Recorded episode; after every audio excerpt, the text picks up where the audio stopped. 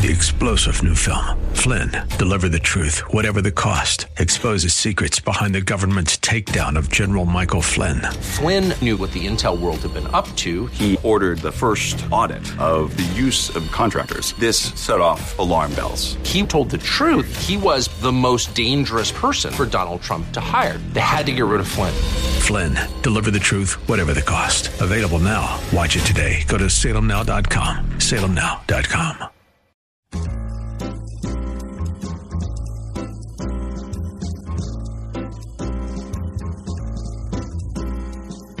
Welcome to another edition of The Ride Home with John and Kathy, live from the Salem Pittsburgh studios. And now, here are your hosts, John Hall and Kathy Emmons. Hey, good afternoon. Greetings. Welcome to an absolutely gorgeous Friday afternoon. No rain in the forecast, so that's good. Oh my gosh, a Holy welcome smokes. relief. Yeah, it surely is. Man. Now, last night was a big night in the city of Pittsburgh. Mm-hmm. Um, of course, it was the Bucs game, which John you attended. It wasn't that big. That wasn't that big. no, big. it was a debacle actually. Um, I took my uh, my youngest. He's uh, 19. He has not been to many pirate games where there were 2,000 people or so. Really, it was a tiny, tiny Really? crowd, a small crowd. And by the end of the game, we stuck. We stayed through the entire nine innings. Really, I mean, what is the deal with people whooping?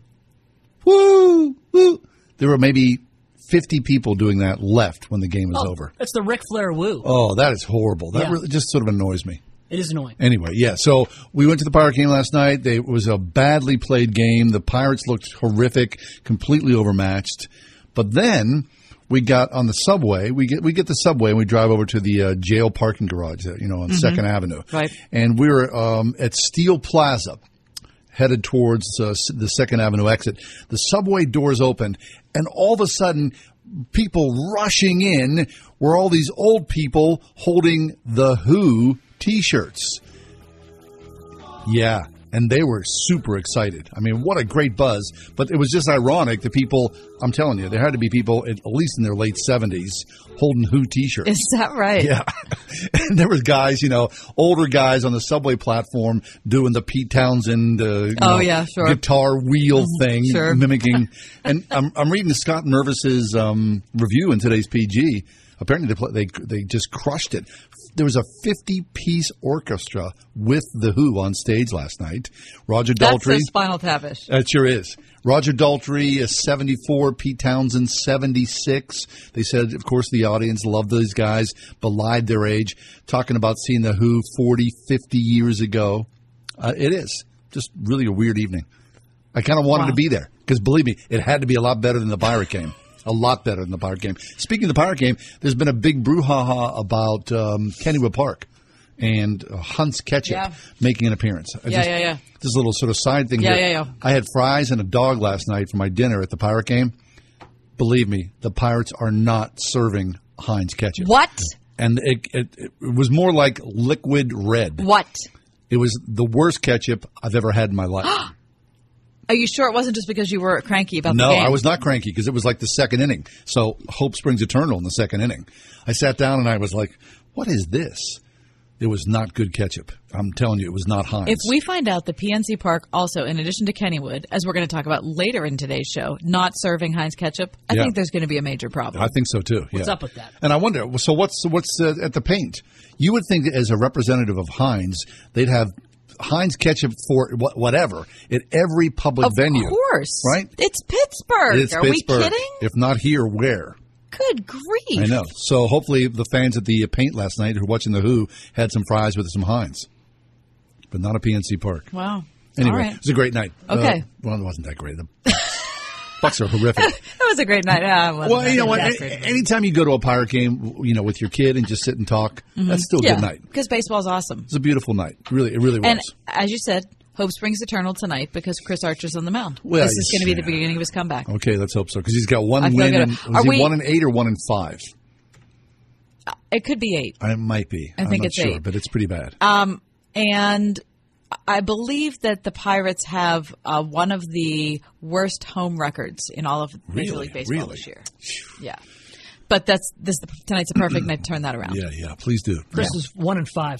One and five. Okay, oh, so that's it's fine. good. It's much right, yeah, better than one and eight, John. It certainly is. It probably feels like one and ten. yeah. Yeah. What time is it? Uh, oh, It is time for me to tell both of you. Tell it's me what? actually past time to tell both of you. A little. Your weekend has begun. Friday night, Friday, Friday, Friday, Friday night. Oh, that's nice, isn't it? Yeah, it's uh, nine minutes past the four o'clock hour on a lovely Friday afternoon in Western Pennsylvania. Yeah, literally, your weekend has begun. All is right and well, at least in this corner of the world.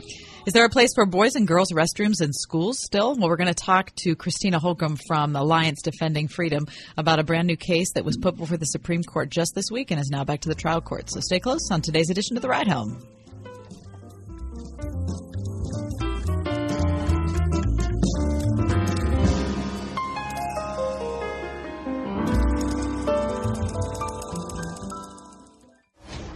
hundred one point five WORD. In many parts of the world, China, Africa, India, Southeast Asia, people have never heard, have never heard the name of Jesus. Even if they have, many lack the resources to learn about him. Word FM has teamed with the Bible League to send God's Word to the world. $5 will send a Bible now. $100 will send 20. Give now at wordfm.com, keyword Bibles, or call 1 800 Yes Word. Have you been denied credit? Are you paying high interest rates because of a low credit score? Join the thousands of people who've relied on creditrepair.com to help rebuild their credit score. I went to get my first car. I had to get a used car, high interest, and so I knew that things were things were done from there. For over 15 years, we've helped thousands with their search for solutions to credit issues. We communicate with you, your creditors, and the credit bureaus with a unique approach designed to remove items like late payments, collections, charge offs, liens, bankruptcy, and foreclosures that are unfair or inaccurate. And I've gone up 40 points already. There are many services offering to tell you your credit score and even monitor it for you. But what good is just knowing your credit score when what you really need is to fix it? Credit repair members see a significant improvement in their credit scores month after month. Call now to get your no obligation credit consultation, including your free credit score and free summary credit report. Don't delay. Call 800 859 0720. That's 800 859 0720. 800 859 0720. Share, like, comment, tweet. Are these foreign terms to your business? They may not be to your competition and the reason you're losing sales. We're Salem Surround. We take the mystery of digital marketing off your shoulders, letting you run your business while we deliver customers. We offer a free analysis of your digital marketing effectiveness and suggest methods that could dramatically increase your sales. Learn more by logging on to surroundpittsburgh.com. Surroundpittsburgh.com, connecting you with new customers. What's happened to my son? We raised him in the church and he went to youth group. He's not acting like himself, and this morning I found drugs in his room. I can't tell my pastor or my friends. They'll think I'm a bad parent. Is this my fault? I'm so ashamed and don't know where to turn. There is hope. For over 50 years, Western Pennsylvania Adult and Teen Challenge has been helping families to find answers to their loved one's drug addiction. Call today 724 265 4100 or visit PAATC.org, bringing wholeness to the hopeless. Most clubs you join require an initiation fee or a club membership, but not the Word FM Discount Shopping Club. No, in our club you save as much as half. Half off home improvement services, web design, family entertainment, music festivals, and much more. All from the comfort of your computer or smartphone. Log on now to wordfm.com slash shopping and God save the green. During the 2016 2017 school year, without informing parents or students, the Boyertown Area School District secretly opened its high school locker rooms, showers, and restrooms to students of the opposite sex, which violated many students' bodily privacy rights. Some of the students in the suit involuntarily encountered students of the opposite sex in various states of undress in school restrooms and locker rooms. Now, imagine if that was your child going to school and encountering this. This case, Doe versus Boyertown Area School District, was winding its way through the courts. The Supreme Court this week has kicked that case back to the local courts. Here to talk to us about that from Alliance Defending Freedom is Christiana Holcomb. Christiana serves as legal counsel for Alliance Defending Freedom. Christiana, welcome to welcome to Word FM. Thank you so much for having me. So this is a case that's happening in our backyard. You know, we're uh, we're in Pittsburgh, so this is a a, uh, a statewide issue that we're uh, recognizing the significance of. Christiana, um, from your perspective, talk about why the Supreme Court declined to take up the case. Well, it's always difficult to speculate about uh, why the Supreme Court makes a particular decision. But what we do know is that this is the very first time that the issue, the very important issue of student privacy has been presented to the court. And commonly, court, the Supreme Court likes to allow issues to percolate um, in the various circuit courts for several years before it actually takes up one of those cases. So uh, while we're disappointed that the Supreme Court declined to take up the Boyertown case, this really not the end of this important matter. And we it commonly means uh, not now, but at some point in the future it will. I see. So what's happening right now in the Boyertown School District is uh, that students of opposite gender uh, of their choice are finding their way into restrooms and school locker rooms. Yeah, and how did how did this happen? Was this an, a, a school board decision that was conveyed to the school district so that families knew about it ahead of time, or what? no, it wasn't. So the policy, as you mentioned earlier, was passed secretly. They did not inform parents and they did not inform students before they implemented this new uh, transgender restroom policy, which essentially allows any high school boy or girl who um, identifies as the opposite sex to use the opposite sex's restrooms, locker rooms, and even shower and changing facilities if they have them. So the way that the Boyertown students found out about this, for example, uh, one of our male plaintiffs was changing in his locker room for gym class looked up and saw a girl there standing um, partially dressed as well and realized, hey, something's really wrong here. Reported it to the school administration who turned around and said, you know what, you need to just tolerate it and make it as natural as possible. Similarly, one of our female plaintiffs, um, Alexis Lightcap, who is a, a young, uh, buoyant, wonderful young woman, walked into her school restroom um, and was startled to find a, a male there. There was a man standing there in her female restroom. So she too was deeply concerned and scared and reported that to her school administration. And they too said, "Look, this is just the way it is.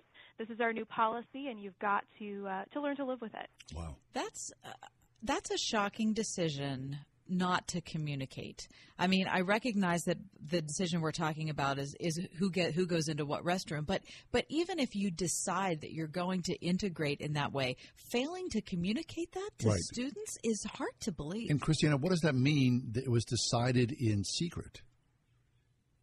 Well, it was it was decided in such a way that there was no parental input, and they didn't notify parents or students ahead of time, and that's a big problem, right? The the school district should be seeking input from the wider student body about compassionate solutions to this issue, um, and and frankly, trying to find a solution that works for everyone, not a solution that infringes on the privacy rights of the vast majority of students.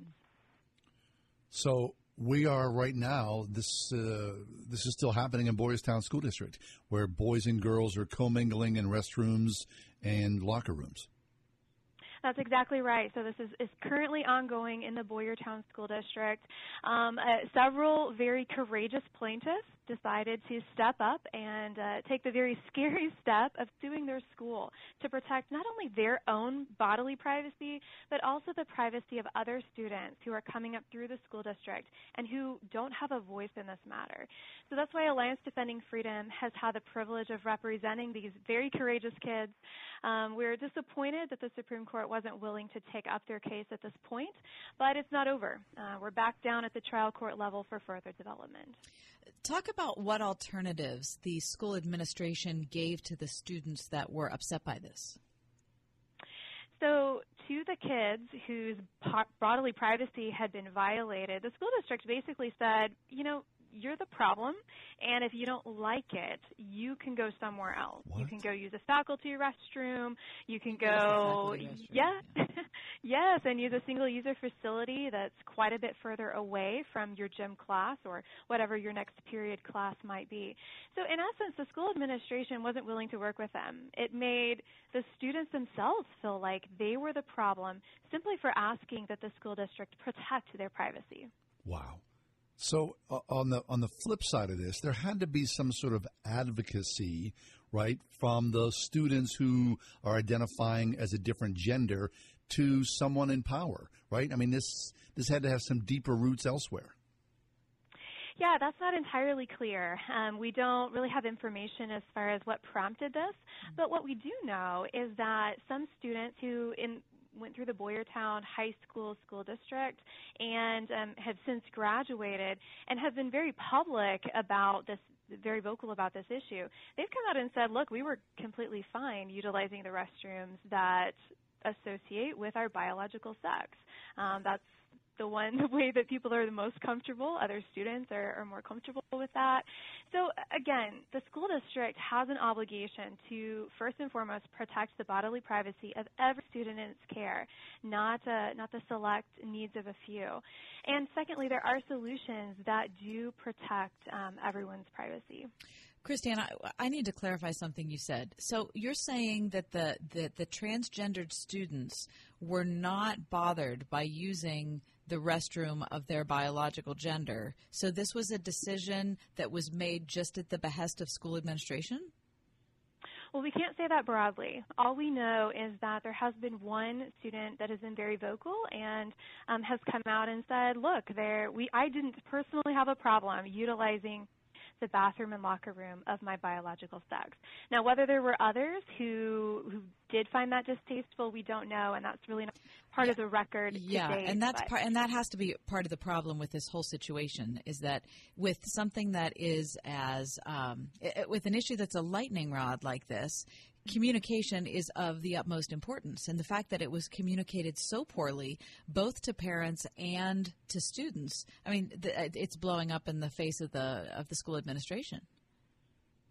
Nope, you're exactly right. And again, it's very unfair to the students involved.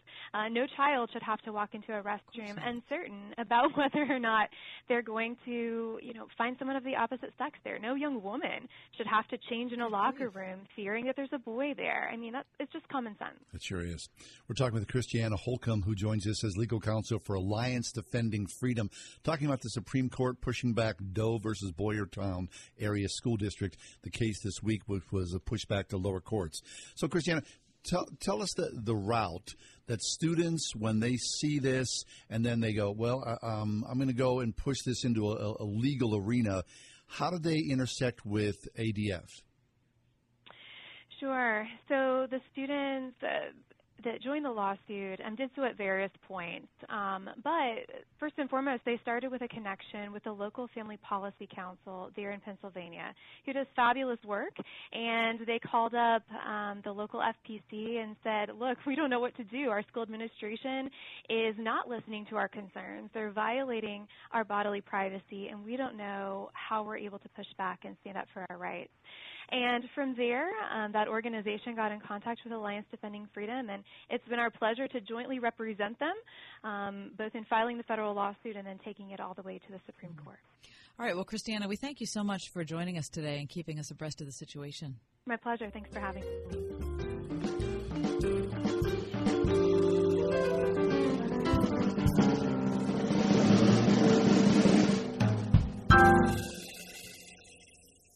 Oh, my papa, to me you are so wonderful. Oh, my papa, to me you are so good. Hi, it's me, Marcia from the Springhouse. I'm a little biased, but I think we five minor kids got the best dad around. Let's celebrate those special men in our lives with a Springhouse Father's Day steak fry and chicken barbecue. My brother Sam and his boys will crank up the barbecue pit outside and grill the chicken quarters and the New York strip steaks with our special Father's Day marinade. Come hungry for all the fixins to go with your steak or chicken hot off the pit. Top off the meal with a brownie or blondie, something to suit every dad's taste, or any of our other sweet creations. Of course, every dad is treated to a Springhouse ice cream cone, and we'll have live music all day too. Visit the calves out in the play area and plan to have a memory making day on the farm at the Springhouse in 84 PA. 724 228 3339 or springhousemarket.com. How does Eden Christian Academy prepare students for success? Through education that ignites the mind and inspires the spirit. From pre K through 12th grade. Through 47 state certified full time teachers and opportunities in sports, the arts, and service to the community. With results like SAT scores 200 points over the national average. Schedule a tour at any of Eden's three North Hills campuses and see what the area's largest non denominational Christian school has to offer at EdenChristianAcademy.org. Hi, it's Flo. And you know what word I don't get? Shampoo. The first half of the word is sham, and the second part you definitely don't want to see in the shower. That's why I made up a neat word flotection. The feeling of security you get when your new house is protected by home insurance through me and Progressive. I mean, seriously, shampoo? What part of that makes you want to rub it all over your hair? Save an average of 17% on car insurance when you bundle home and auto through Progressive. Progressive Casualty Insurance Company affiliates and other insurers. Discount not available in all states or situations. Hey, Pennsylvania. Need collector car insurance? Only Hagerty has the expertise and passion to protect your car. Quote at hagerty.com slash east or with your local agent. Chris Tomlin is unveiling the song Good Good Father. Word FM presents writer, comedian, and playwright Sherry Lynn. In a room full of Christian music broadcasters, two elderly black women will stand out. It's Ladies Night Out, June 21st at the Bible Chapel. My mom and them have begun to do what I call a Baptist-costal rock. hey, look where I am! How? They didn't know whether to watch Chris Tomlin or Aretha Franklin and Patti LaBelle singing in the back. Get early bird admission through May 31st at wordfm.com. Listen to your favorite Christian programs anytime on the One Place app. Download and listen offline. Stream to your car or automated home device. Download One Place at Google Play or the iTunes App Store.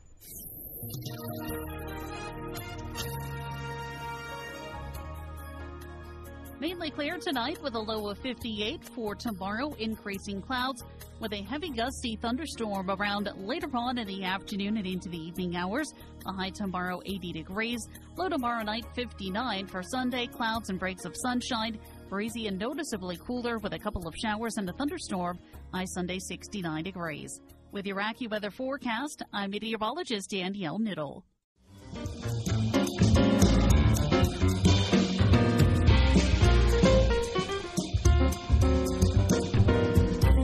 Hey, welcome back. What do you think? Uh, Pennsylvania, pretty happy state. It's hard to assess a state.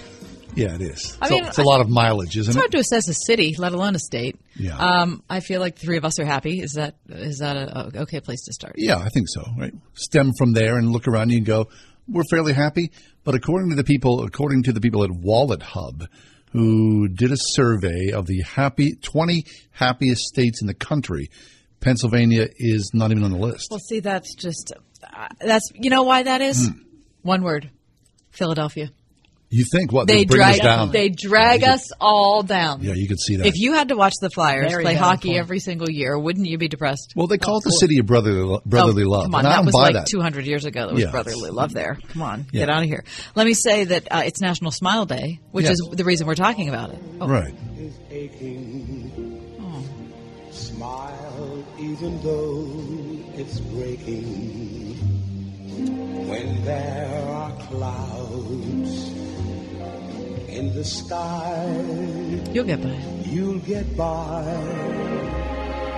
If you smile through your fear and sorrow. Of course, it's Nat King Cole. Smile Maybe tomorrow.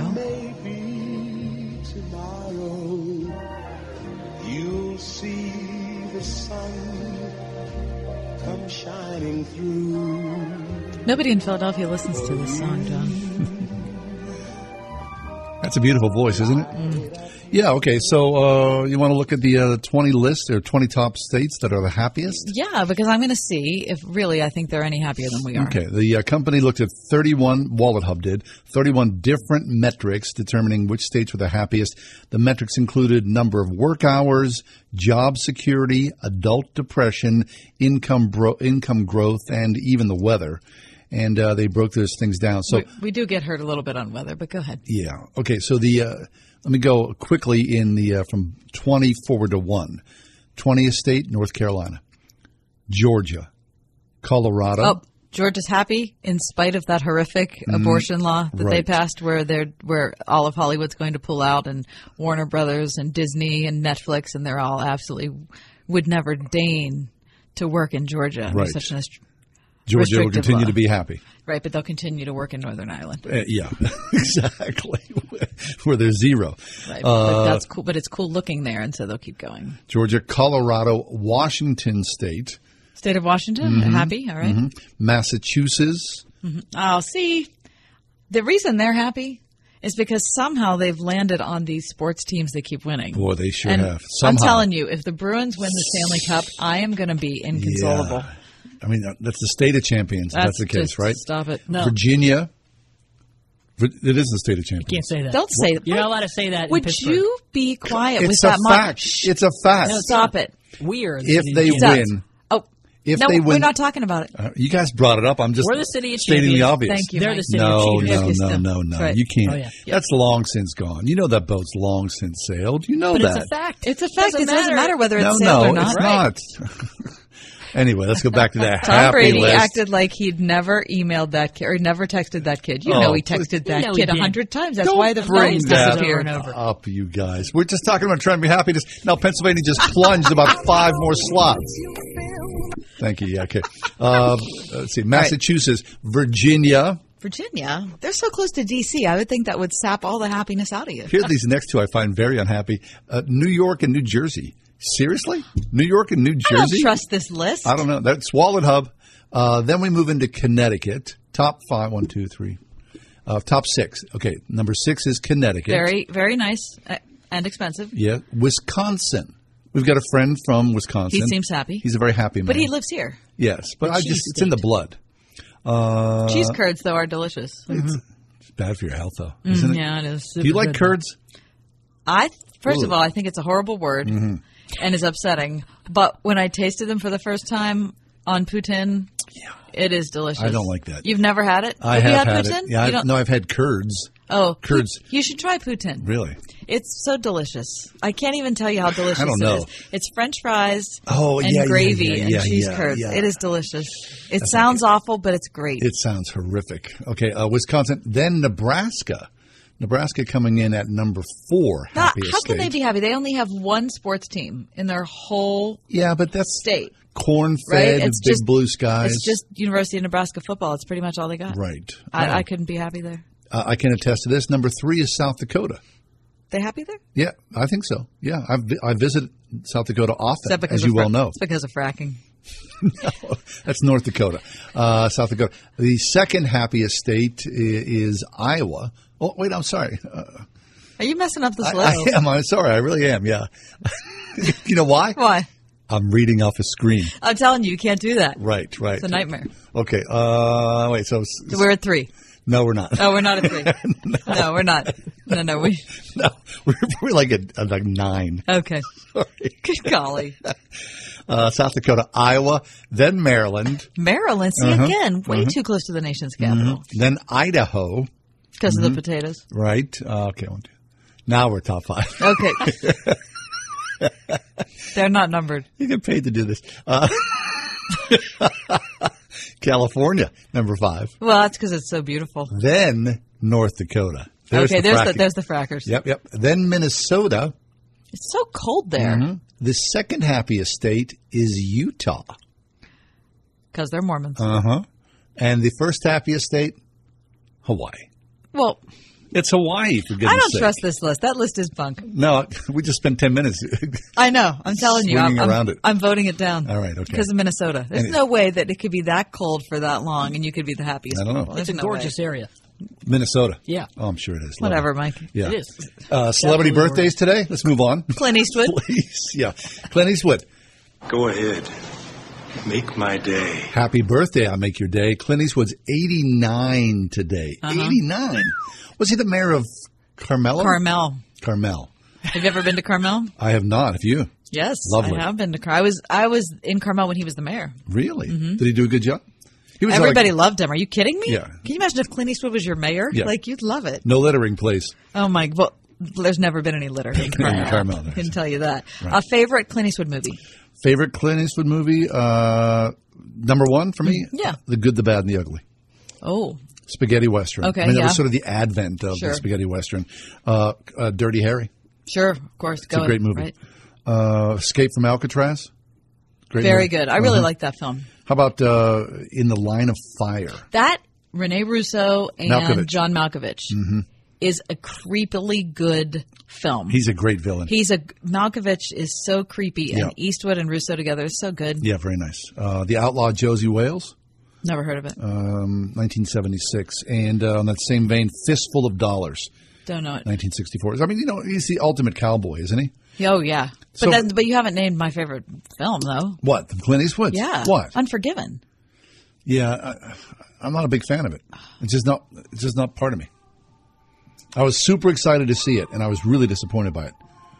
It's Fistful of Dollars. I wonder if you'd be disappointed if you saw it again. Maybe so. I liked it. Maybe I, you're right. I should see it again because it's been a long time. it has obviously. such a wonderful feel to Okay, it, and right. it's just and he directed it. Yep. And starred in it, Mhm. and that won the Academy Award that year, I think, I for believe Best it Picture. did. Right. Yeah. You should definitely He's had a heck of a career, hasn't he he? has had an amazing career. And did you see Mule? Uh, I have not seen Mule. No, It's uh, it's streaming right now. He's sort of in the grumpy old man period because well, he is probably well. Listen, if he's 89 years old and still working in Hollywood, Yeah. that's I don't doing care. I don't care right. what role he's in. no, I see uh, I see the trailer from Mule, and I think, oh, that looks in- pretty interesting. I Have heard it was very good. Really? Oh yeah, I've seen the trailer. I've watched it multiple times. Yeah, so I think he's really interesting. Catch it on Prime, uh, but uh, yeah. Remember the whole NRA thing when he was? Oh no, it was at the Republican National Convention. And he when sat was, down in the chair when he was talking to the Oh, chair. That was not a good move. Yeah, That was sort of like a bad improv class, Mhm. right? It was It sort of wasn't like good. acting 101. that never happened in Carmel. no, it did not. Okay, uh, how about your phone? Want to talk about that next? I think we should talk about how we manage it because it takes over, man. It takes. Remember my daughter? The story I've told multiple times. My daughter coming up to me and saying, "Mom, pay attention to me." Mm-hmm. Yeah, we'll talk about that. How to keep your phone from eating your soul. That's next. 101.5 WORD. Next time on PowerPoint with Jack Graham. The Lord God said, It is not good that man should be alone. And God's plan all along, of course, was to bring someone by the man's side to complete him. Tune in next time for PowerPoint with Jack Graham. PowerPoint tonight at 9:30 on 101.5 WORD. Hey Pittsburgh, this is Tunch Ilkin from my friends at Collussy Chevrolet. If you've been thinking about a new car or truck, now is the time. This month you could save 18% off the MSRP on select 2018 models still in stock. For example, the Chevy Cruze, Malibu, and Silverado all qualify. And you can buy with confidence knowing the team at Collussy has been serving Pittsburgh for over 100 years. Check them out at Collussy.com. Chevrolet. Find new roads at Collussy Chevrolet. At Extreme Car and Truck in Bridgeville, find extreme accessories for all your dirty jobs, like hauling landscape supplies. Protect your vehicle with spray-on bed liners, tonneau covers, WeatherTech floor liners, and more. Say goodbye to dirt and grime inside and out with extreme detailing. Plus, lift kits, electronics, and remote starters. Always a favorite. Extreme Car and Truck in Bridgeville. For the extreme in all of us. At extremetruck.net. As parents, you're dedicated to seeing your kids live out God's call for their lives, to enter adulthood with discernment, integrity, biblical values, and the ability to thrive in work that's meaningful, to not only make wise and faithful decisions, but defend them as well. At Cornerstone Prep in West Mifflin, pre-K through 12th grade students thrive in an environment that fosters biblical discipleship and authentic education. Cornerstone Prep, ready for life at cornerstoneprep.net. Dentistry, in my opinion, shouldn't be a fear inducing experience. And it really, I think, goes a long way for patients when I'm able to develop that one on one relationship with them. Exceptional dentistry meets compassionate care at stockfamilydentistry.com. Most clubs you join require an initiation fee or a club membership, but not the Word FM Discount Shopping Club. No, in our club you save as much as half. Half off home improvement services, web design, family entertainment, music festivals, and much more. All from the comfort of your computer or smartphone. Log on now to wordfm.com slash shopping and God save the green. Have you mixed your pain meds, your sleep meds, your allergy meds? Call the Poison Helpline. Has your child eaten a tube of toothpaste, a chip of paint, a wild mushroom? Call the Poison Helpline. Have you been bitten by a spider, a snake, an insect? Call the Poison Helpline. Poisonings can happen at the home, on the job, or in the great outdoors. Call the Poison Helpline first for fast, free advice from medical professionals. Call 1 800 222 1222 anytime, anywhere. 1 800 222 1222. Save the number, save a life. Brought to you by the U.S. Department of Health and Human Services.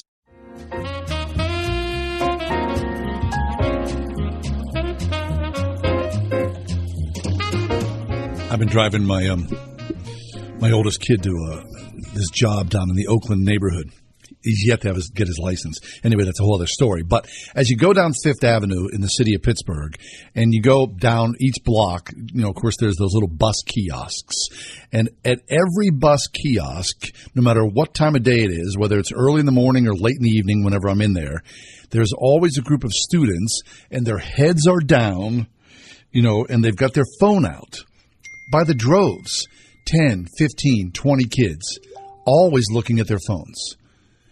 It, it breaks my heart in some way. I'm kind of ashamed of myself and us as a culture when I see that because I go, I raise my hand and go, I'm part of that. I'm that oh, same Oh, yeah. guy.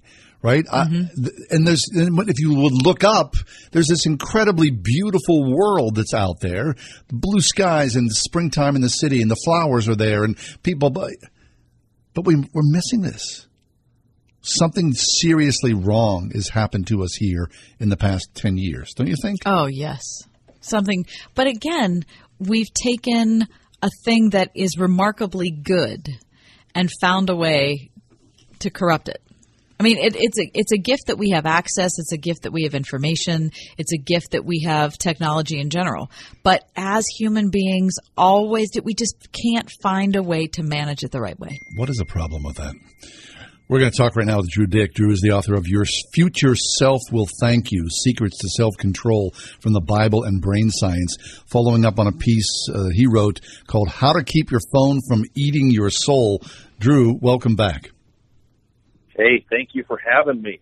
It's awfully close to the weekend, so if I say something weird, just chalk it up to the fact that I'm in weekend mode already. Mm-hmm. Sure. No, I understand that.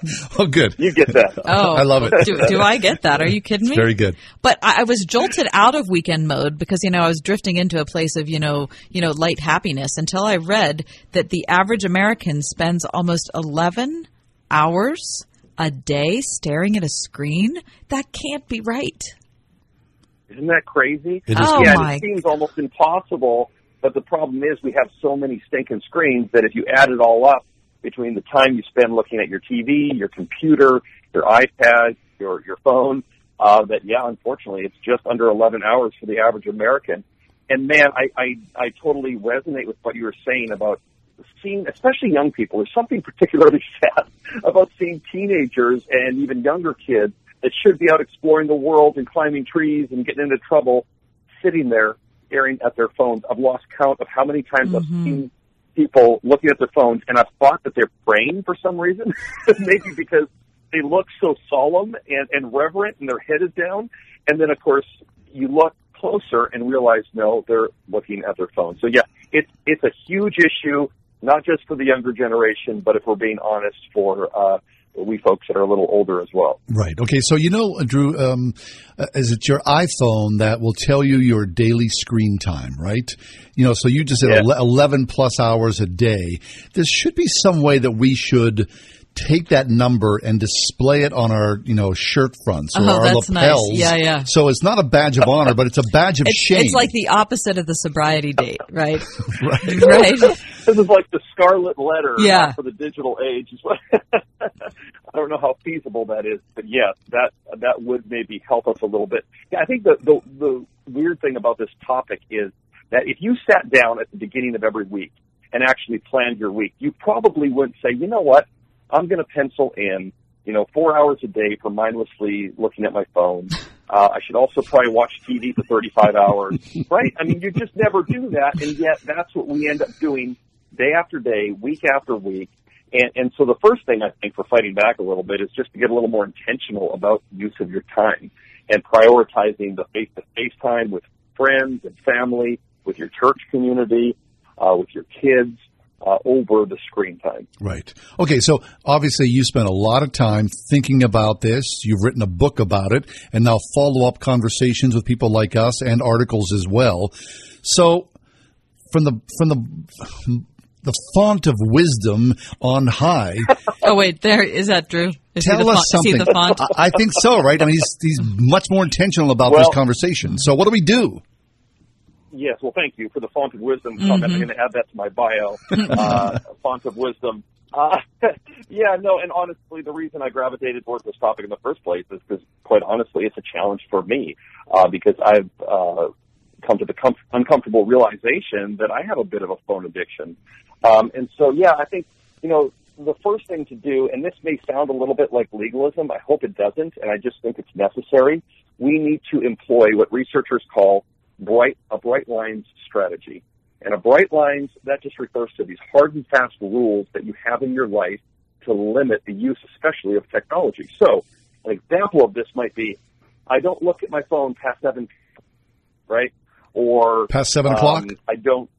Right, yeah, yeah, seven p.m. Okay. Um, or or maybe I don't have it in the room with me when I go to sleep, mm-hmm. or I don't have it on my nightstand when I wake up you know, whatever it is, I'm just kind of making this up. Sure. But some sort of rules that kind of put some boundaries in your life. And what that actually does is it actually preserves your willpower instead of having to go constantly, oh, should I be on my phone or not at this time? You can go, oh, it's 7.30 p.m. No, this is no phone time for me. Um, I'll take so it. that's one strategy that really does work because, man, these, these devices are so ubiquitous. They're so um, addictive um, and if you don't put up some boundaries, some barriers in your life, they will get into every area, every moment of the day, and really just continually dist- distract and disrupt your life. Right. So it's important to do that. I mean, Drew, I've reached the point where you know, my phone is with me by my side, I'm sure, 23 hours and, you know, 59 minutes out of the day. It really is. And I've reached the right. point where I'm in my life where like I'm outside in the yard in one of those rare instances and I'll think to myself, gee, I'm kind of bored. I wish I had my phone. You know, and yeah. We've re- I have reached. This is my own personal confession. I've reached the point where it's a such a pacifier in my mouth and in my brain that I'm afraid to be bored yeah, or and, be and without it. And, and what's ironic about that is you're one of the least likely people to be bored because you're so curious about so many things. Yeah. So somehow hmm. this is changing us. So it's taking what our normal predilections are and making us worse. Yeah, no, I, I've experienced this myself. Like, you ever leave the house and accidentally forget your phone, oh. and then you kind of get this uneasiness, right? Like, oh my goodness, I've got to. And I mean, and I got caught in a line the other day, and and realized I didn't have my phone, and it was terrifying. You know, I, I realized I was going to have to maybe talk to someone. That's another way we use these things too, right? Is like if you're in a social situation right. where you kind of want to check out, you can just go on your phone. And like you said, we are intolerant of boredom nowadays. And so when you have a phone there, it may not be the most exciting thing in the world, but you can hop online, you can check your social media, you can watch a video clip, whatever it is. So you're just addicted to that constant stimulus. And in addition to just pulling you out of the real world, one of the negative effects of this, I think, is it, it's they're really rewiring our brains to be addicted to novelty and stimulus. Mm-hmm. And that really has bad implications for community, yeah. uh, for spiritual disciplines like prayer and Bible reading, because let's face it, sometimes those are difficult. They demand concentration and intentionality and focus. And, and the internet, especially, is really um, limiting our ability to do that. So, yeah, again, important to kind of come to the place. My mom recently, I mean, she's 70 years old, and she was like, you know what? I think I'm addicted to my phone. Know, and so I think the first step, like with any addiction, is to kind of confess you have a problem. Because uh, for a while, my wife would say, "Hey, listen, you're on your phone too much." I'd be like, "No, I, you know, I can stop anytime. Come on." Yeah. But we have to come to the place where you go, you know, there's a bit of a problem here, and I need to be intentional mm-hmm. about loosening my grip on this technology because it's really infringing upon my life. That's good. Drew Dyck is with us, editor at Moody Publishers, former managing editor of Leadership Journal, and author of a great book called Your Future Self Will Thank You Secrets to Self Control from the Bible and Brain Science. Uh, Drew, Andy Crouch wrote a book that I hate because it's so convicting. And it's bright orange, and it's something about it's the TechWise family. That's what it's called. Right. And one of the things he says in that book, and I've told him that I hate the book, and you know I've confessed that to him because I have to be honest about who I am. But w- the, one of the things that he says in the book that that reminded me of something you just said is that creativity comes on the other side of boredom. So his like his that. his he asserts that you will not be creative Yes. unless you're bored first. And so if you don't ever let yourself get bored, then you're never going to get creative. Mm, really and good. boy, that was to me another reason I hate the book. That was a real indictment. Isn't that true? Yeah, there's something about boredom or just kind of that blank space where you're left to like, uh, you know, use your imagination, uh, you know, just kind of be alone with yourself, which is increasingly difficult, I think, for us. Uh, but there's something about doing that that does. I I just know this is true in my own experience. It, it fuels that um, creative process, and I think it's the same too, incidentally, for the spiritual life, right? It's those moments where we can kind of sit, um, you know, without any sort of engagement in front of us. We're not listening to a podcast. We're not on our phone.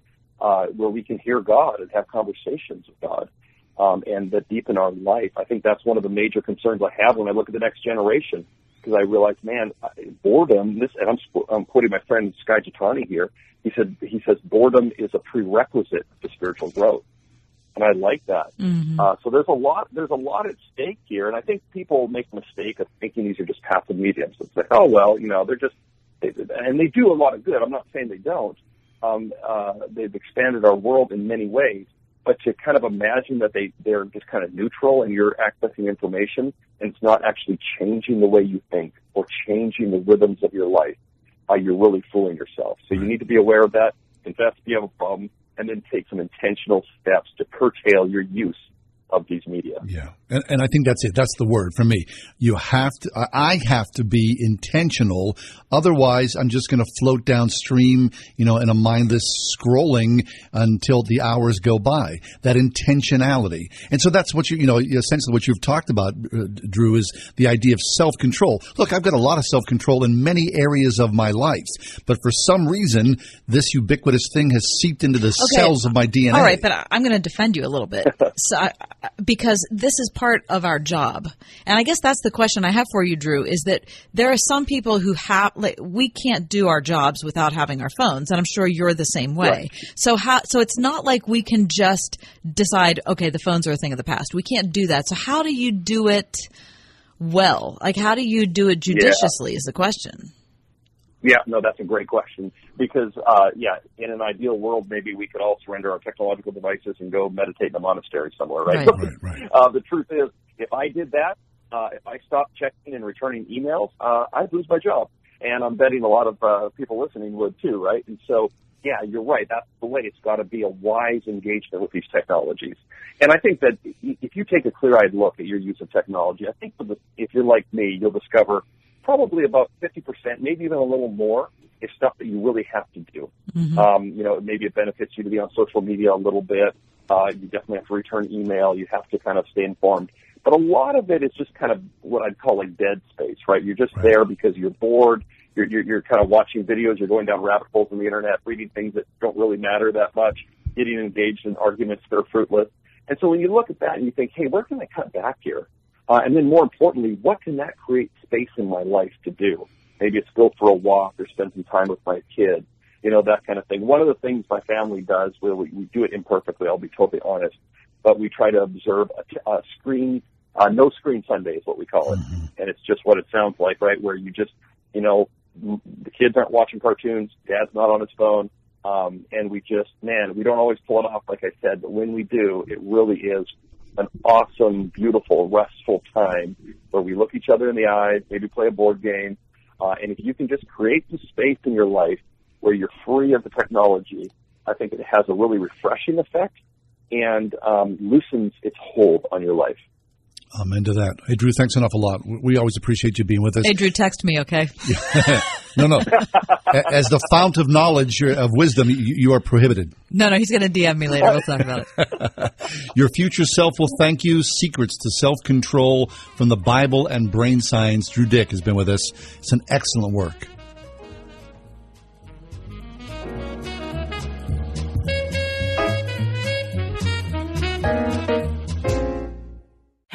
Racked up more than $10,000 in credit card debt? Are you barely getting by making minimum payments? You should know the credit card companies are tricking you into thinking there's no way out. Credit card companies would rather you didn't know that there are ways you can become debt free and you don't have to pay the entire amount you owe. There are debt relief programs that help people like you escape overwhelming credit card debt. National Debt Relief has helped tens of thousands of people just like you reduce more than $500 million of debt. National Debt Relief has helped so many people, they're A plus rated by the Better Business Bureau. You don't have to declare bankruptcy or take out a consolidation loan. You have the right to settle your debt for a mere fraction of what you owe. Reduce a portion of your debt now. Call National Debt Relief at 800 518 4020. 800 518 4020. That's 800 518 4020.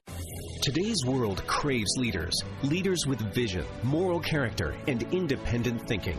Leaders aren't born, they're made. And since 1986, Rhema Christian School in Moon has laid the foundation that makes leaders. Through academic and extracurricular activities designed to be as instructional as they are competitive. Through mission and service opportunities, arts and athletics. An independent school where pre-K through 8th grade students are formed to become the independent leaders of tomorrow. Schedule a tour at rhemachristianschool.org fully transparent, and here to help. Qualities like these make the original Mattress Factory unique. Come see where and how we make our mattresses and compare our products to the mainstream brands. We want to help you make an informed decision, free from hassle and confusion. So when you're ready to purchase your next mattress, come to the original Mattress Factory first.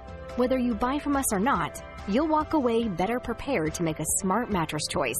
Stop by one of our stores or visit originalmattress.com. Hi, I'm Jay Farner, CEO of Quicken Loans. 30% of Americans who are planning home improvements of $5,000 or more will pay for those renovations with a high interest credit card. That may not be a great idea. A better idea may be to take cash out of your home with a Quicken Loans 30 year fixed rate mortgage. The rate today on our 30 year fixed rate mortgage is 4.375%, APR 4.65%. Call us today at 800 Quicken or go to rocketmortgage.com. Rate subject to change. Pay 2.13% fee to receive this discounted rate. Call for cost information and conditions. Equal housing lender. License in all 50 states. NMLS number 3030. They didn't teach us this in Bible college.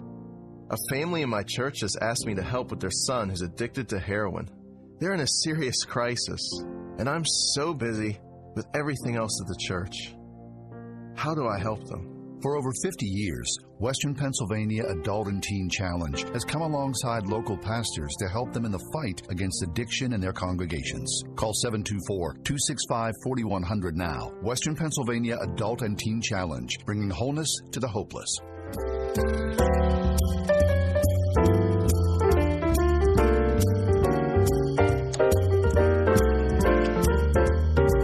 The thought of dating in this era. Oh my goodness. Of the dating app, it just makes me physically. I, I, I feel like I want to break out in hives. Yeah, when you think about you know eighteen to thirty four year olds, And listen, that's such a horrible. You know, dating is so difficult because you're you're ripe for getting your feelings hurt, hurting someone else's feelings. It seems like a lot is at stake and it's hard to relax and be yourself and you have all these expectations and you have, oh my gosh, you know, I'm almost 30 and I'm not married yet or almost 40 or almost 50 or whatever your age Right, is right, and, right. and like I'm I'm behind, I'm whatever it is. This story from today's London Telegraph is one of the worst I've read. This Yeah. I, I okay. This is what it says.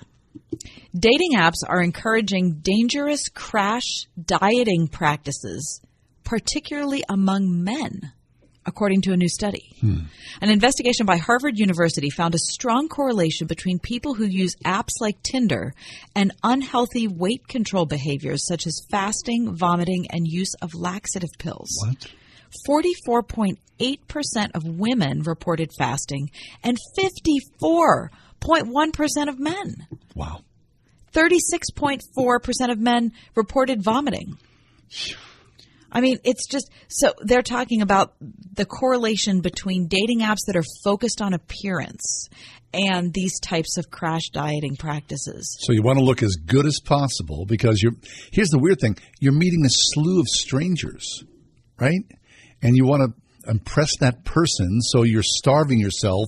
So as they shuffle through the photos, you stand out, and then If you meet in person, Isn't you are as you are. Isn't that obscene? That's the worst. it. Oh I- gosh. In my dating life, I only dated two people that I did not know.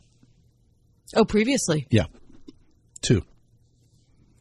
Everybody I dated was, you know, in the theater, and I knew them. Right. And it was the other two people just kind of like were what Mike, did you ever meet date anybody from that you met online? a or- dating app. No, never. How about a I blind kinda date? avoided that. Nope, never done a blind date either. Blind Oh, date? you never did a You blind done blind date? dates? I Oh, never did a blind date. You've never. Never. Never. You never did a blind No, date? no, no. John I- Hall, you never did a blind date? No. Oh, it's atrocious. I'm sure it is. That's why I stayed away Oh, from it's it. No awful. thanks. No, you no. should definitely have done it. No. It's that terrible. Really. I, I mean, Talk about finding ways to be filled with self-loathing. Oh, you sit down across from a total stranger. Uh-huh. And first of all, I dis- I despise small talk. Right? I mean, Ah, to yeah. sit there and kind of go, this is, and then, you know, you have to what? Reveal your dating history or, uh, uh, that, it makes me crazy to think Oh, about it. Oh my gosh. Oh, God bless okay, anybody so, out okay, there. so as bad as as as uh, a blind date was, which was you know really difficult, the thought of having to quote unquote sell myself Mm. on some dating app so that someone calls me. Oh my gosh, God love these people Yeah. who are growing up in this era. I mean, when you look back, hopefully 10, 20, 30 years from now, people go, that was a hot mess. We are, we're much better off because, Because we well, stopped doing that. I hope so.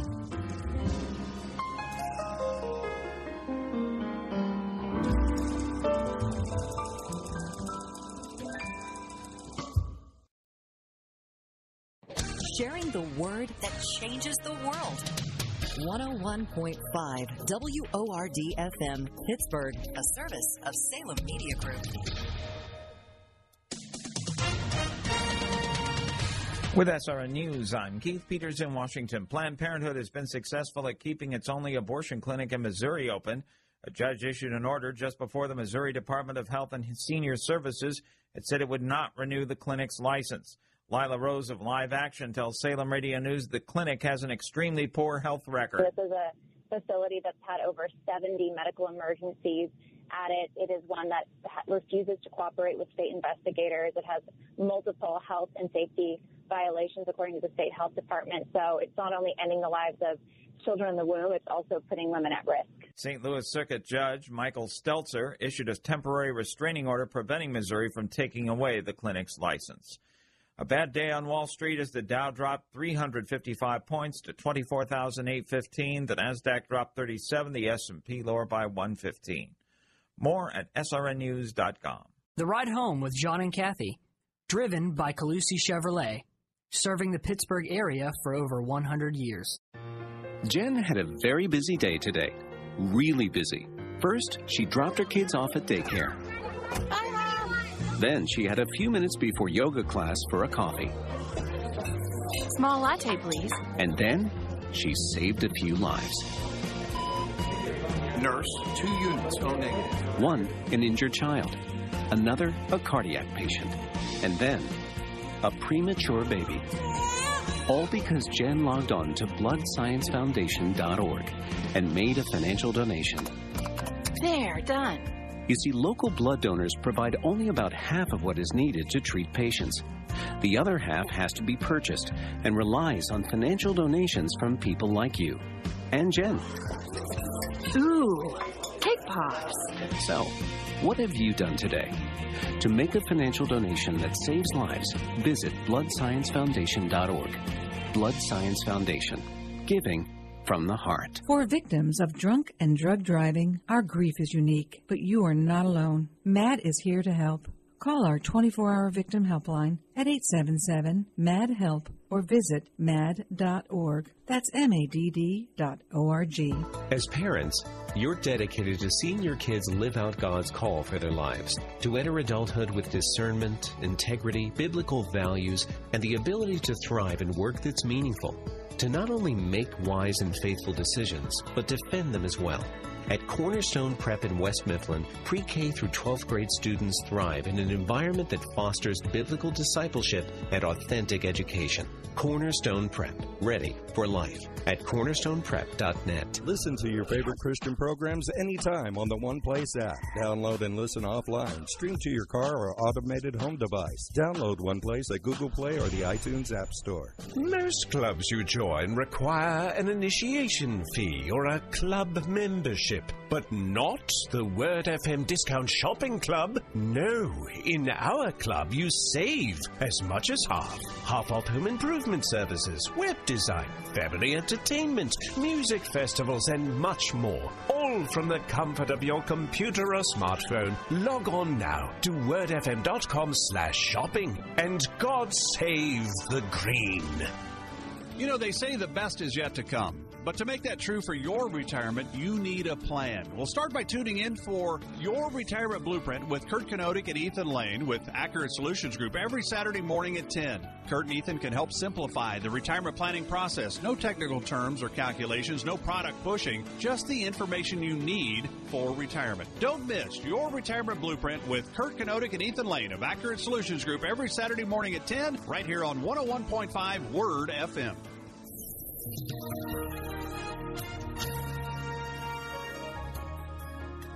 Mainly clear tonight with a low of 58 for tomorrow, increasing clouds with a heavy gusty thunderstorm around later on in the afternoon and into the evening hours. A high tomorrow 80 degrees, low tomorrow night 59 for Sunday, clouds and breaks of sunshine. Breezy and noticeably cooler with a couple of showers and a thunderstorm. High Sunday 69 degrees. With your AccuWeather forecast, I'm meteorologist Danielle Niddle.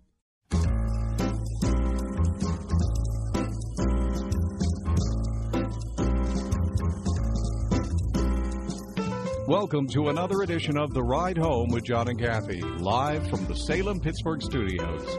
And now here are your hosts, John Hall and Kathy Emmons. When I was a little kid, you know, having all these brothers and sisters in front of me, there were markers in my life where I go, when I get to do that, like I remember my mom would make these lunches, these paper bag lunches. And in the evening, all these paper bags would be lined up on the kitchen counter. You know, there was five, five in a row. And I used to think, one of these days, I'm going to get my own paper bag with my name on it, and I'll be big. And along with those, you know, sort of mature markers were tying your shoes, learning how to tie your shoes, tie a knot, and learning how to tell the time from the clock on the kitchen wall. I couldn't wait to do that. So maybe five, six or so, you get you fall into that. Mm-hmm. And learning, well, teaching someone how to read a clock is very complicated. I remember when both of my daughters were in that um, segment of elementary education. I can't think of what grade that might have been. Second grade, maybe? Third grade? To read a clock? Yeah. I was thinking first grade. Maybe. Maybe it was younger than that. With the little red hands? I don't remember, right. But it's difficult to explain. you know what I mean? Like, so w- both of my daughters had a really hard time with it. And so we would, ha- we, my husband made this little cardboard clock and, um, and we would practice at home.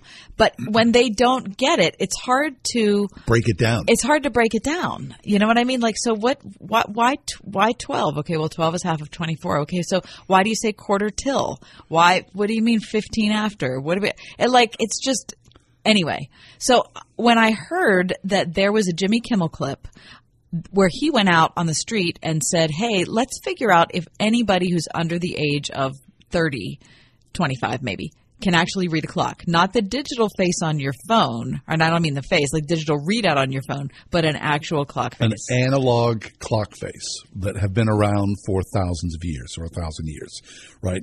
So it was shocking to see this. It's a short clip that he did on the show a couple of days ago. And maybe six or seven people stood up and you know, stepped forward and he asked them to read a clock. These poor kids, and they were mostly kids, you know, late I'd say they were- teens, mid twenties. I, I would even say between 20 and 30. Oh, really? I don't think they were late teens. So you know, clearly there's a there's a clock in the background. It'll say you know two twenty.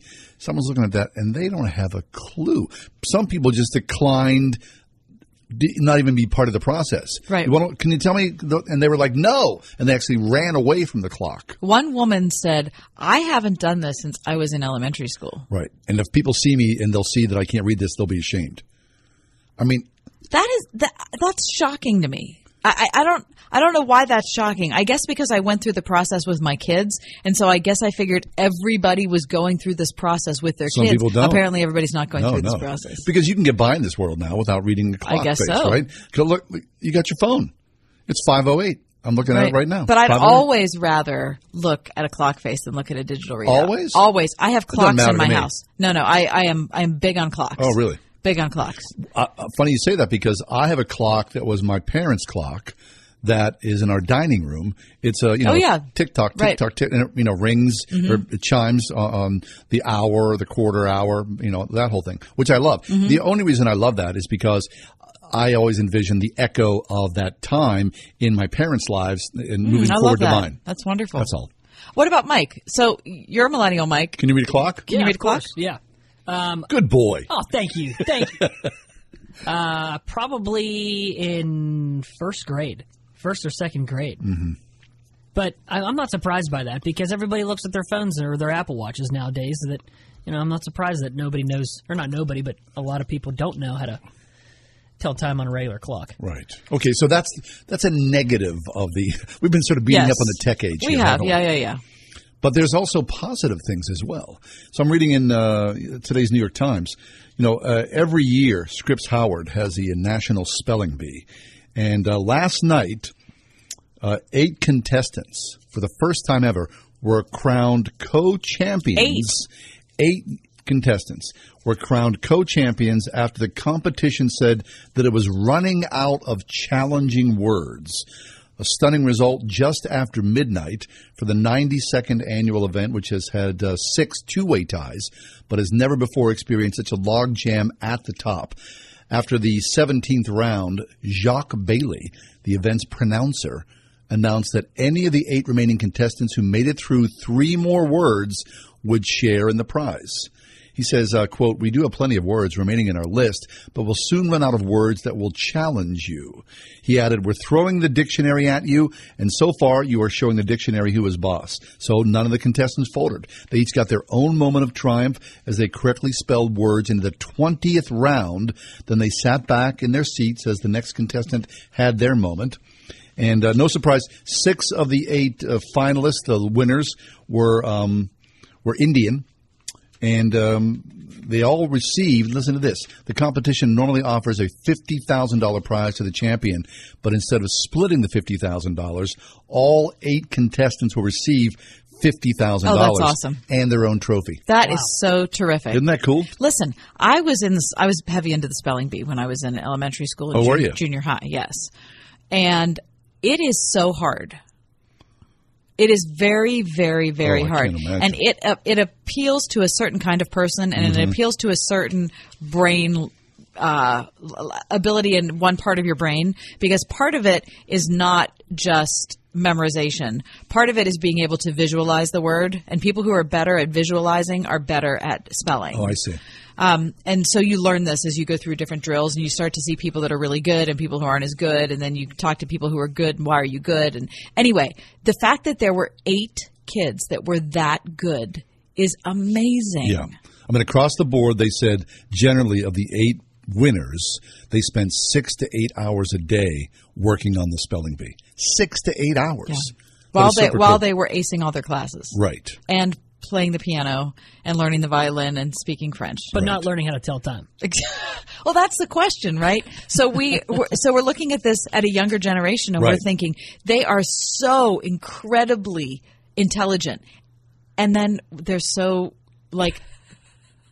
I was going to say moronic, but I, I can't. I hate to say that. No, I, ju- no. I can't believe you, you wouldn't be able to read a clock face. Right, right. Okay, so funny you bring up the clock face because during the uh, the spelling bee last night, uh, at the seventeenth round, one of the um, one of the questionnaires or one of the uh, co-winners, he says uh, when it came time for him to step up, he said, "Uh, "Out of curiosity, would you happen to know what time it is?"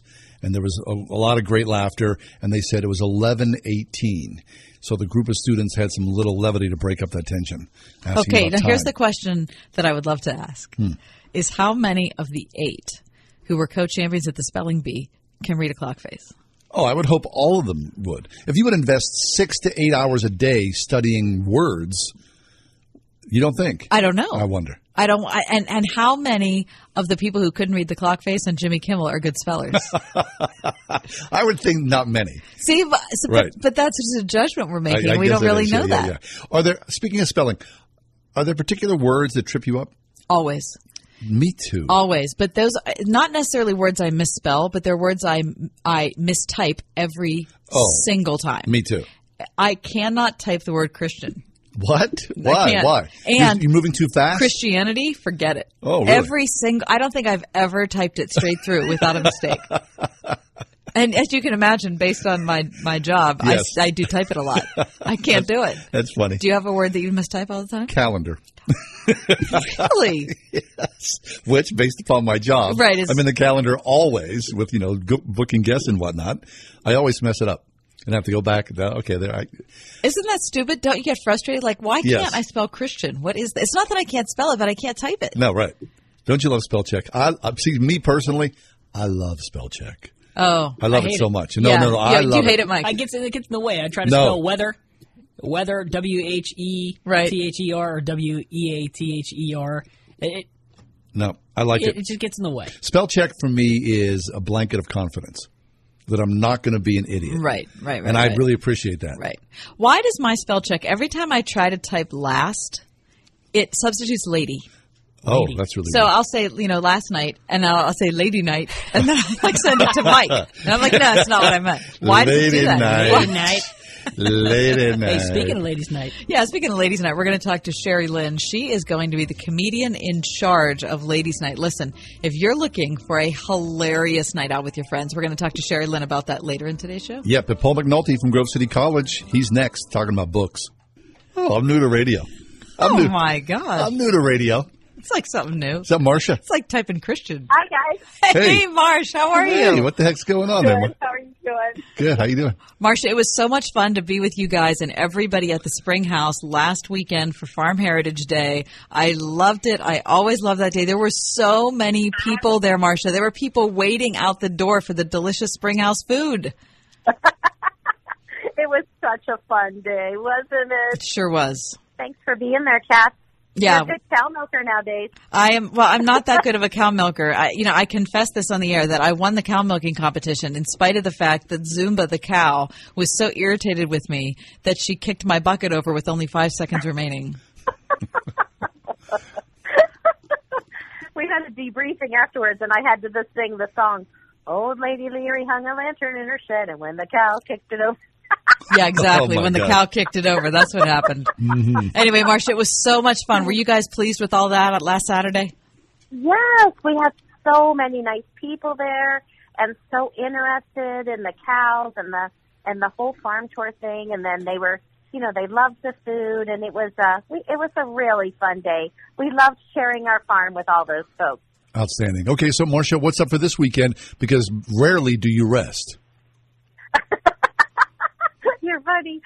So now we hop right into graduation and wedding season. So we have two weddings tomorrow and a whole bunch of graduation season. So um, we've been cooking up a storm to get ready for tomorrow, and we'll cook up a storm from early, early morning till late tomorrow night, and making all kinds of homemade goodies for people's uh, special events like um, hot roast beef, Italian lasagna, house baked chicken, scalloped potatoes, you know, everything yummy, homemade, old fashioned, like grandma would make for your special events, that kind of stuff. Mm. Well, listen, if you're looking to cater a party, if you're looking for any help whatsoever with your wedding, with graduation, or whatever, let me recommend all the wonderful people and all the great food at the Spring House. SpringhouseMarket.com on the web. 101.5 WORD. Coming up on Love Worth Finding. Jesus Christ satisfies the deepest longings, the deepest hungers of your heart. Jesus satisfies. Other things get old, but friend, He just gets better. Study Psalm 23 with Adrian Rogers and discover the secret of satisfaction this month on Love Worth Finding. Tonight at 11 on 101.5 WORD. Hi, I'm Jay Farner, CEO of Quicken Loans, America's largest mortgage lender. Let's talk credit card debt for a minute. If you feel you're carrying too much of it, you're not alone. The average household in the U.S. carries over $8,000 in credit card debt. Ready for some good news? With a cash out refinance from Quicken Loans, you can quickly and easily put some of the equity in your home to good use by paying off a lot of that high interest credit card debt. A great way to take cash out is with our 30 year fixed rate mortgage. The rate today on our 30 year fixed rate mortgage is 4.375%, APR 4.65%. Call us today at 800 Quicken to learn how taking cash out with a 30 year fixed mortgage might be the right solution for you. And for a record nine years in a row, JD Power has ranked Quicken Loans highest in the nation in customer satisfaction for primary mortgage origination. Call us today at 800 Quicken or go to rocketmortgage.com. For JD Power award information, visit jdpower.com. Rates subject to change. Pay 2.13% fee to receive this discounted rate. All for cost information and conditions. Equal housing lender. License in all 50 states. NMLS number 3030. Hi, I'm Jay Farner, CEO of Quicken Loans. 30% of Americans who are planning home improvements of $5,000 or more will pay for those renovations with a high interest credit card. That may not be a great idea. A better idea may be to take cash out of your home with a Quicken Loans 30 year fixed rate mortgage. The rate today on our 30 year fixed rate mortgage is 4.375%, APR 4.65%. Call us today at 800 Quicken or go to rocketmortgage.com. Rates subject to change. Pay 2.13% fee to receive this discounted rate. Call for cost information and conditions. Equal housing lender. License in all 50 states. NMLS number 3030. Well, if you got a kid uh, in high school or college, it's over. The school year is finally finished. All that studying, all that work, all that strain, all that worry, all that anxiety, it's washed away. And if the kids are doing that same thing, what about the teachers and the administrators? Paul McNulty is with us. Paul is the ninth president at Grove City College. Our question is this. What does the president of one Christian college read during the summer break and why? Paul, welcome to the show. How are you today? Hey, I'm fine, John. Nice to talk to you. Hi, Kathy. Yeah, always good to talk to you, Paul. And this is the time of year that I love because in the summer, and I know it has to do with with a different pace because I still have the same job I have in the summer, but I always read more in those summer months. Is that the same way for you? Oh, yes, and especially when you live on a college campus. You know, Brenda and I live uh, right in the middle of 2,300 students, and so the pace of the year is crazy. And this is a wonderful time to be able to, you know, read in the evenings, not attending events, and we have a wonderful place we go up in Maine, and so it's a perfect spot to read. And yeah, I can't wait to jump into a pile of books that I've gathered together. Nice. So that pile is close by, Paul. As you get ready to go through that pile, what pops up first? What's at the top of the list? Well, first of all, John, it's a very difficult job to decide It what is. to spend time on because you get so many books that are, you know, given to me and, and books that you read about in reviews. And you know we all wish we could just like stick these books on the top of our heads and it would all just the knowledge would just go in. Well I, first of all i love history. That's my favorite subject. And so i'm always looking for good history books to read. I'm just finishing up bully pulpit by doris kearns goodwin. Oh, yeah. fantastic book on presidential leadership in the press i think it's so relevant for our time but I've selected um, Becoming Lincoln, uh, written by William Freehling. Um, I'm going to Springfield, Illinois, in the middle of the month to visit um, a sister who was there, and so she's going to take me to the Lincoln Museum. Never been there, and this book is about how Lincoln became the person that we know him to be as president, and just all the influences in his life. And the timing for that is really good.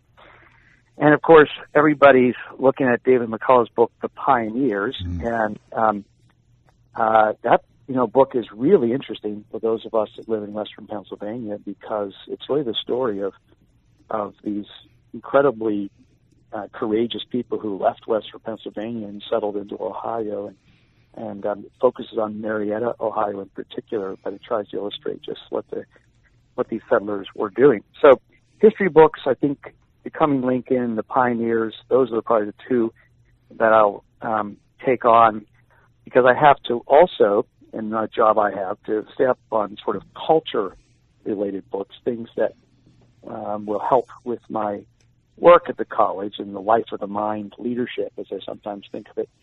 And uh, so I, I, I can go through those. But anyway, Oh, yeah. that's that's um, that's the start of it. Is the history books. Okay, um, those are great, uh, great choices, and I, you know, I, I, I haven't read any of them. David McCullough is going to be in Pittsburgh to talk about that book. What did, what did we just had the um, president of the Heinz History Center with us a couple days ago, Andy Masich, Right. and he said that David was coming and he was going to do an evening on Mm. the pioneers um, that John and I are going to go to.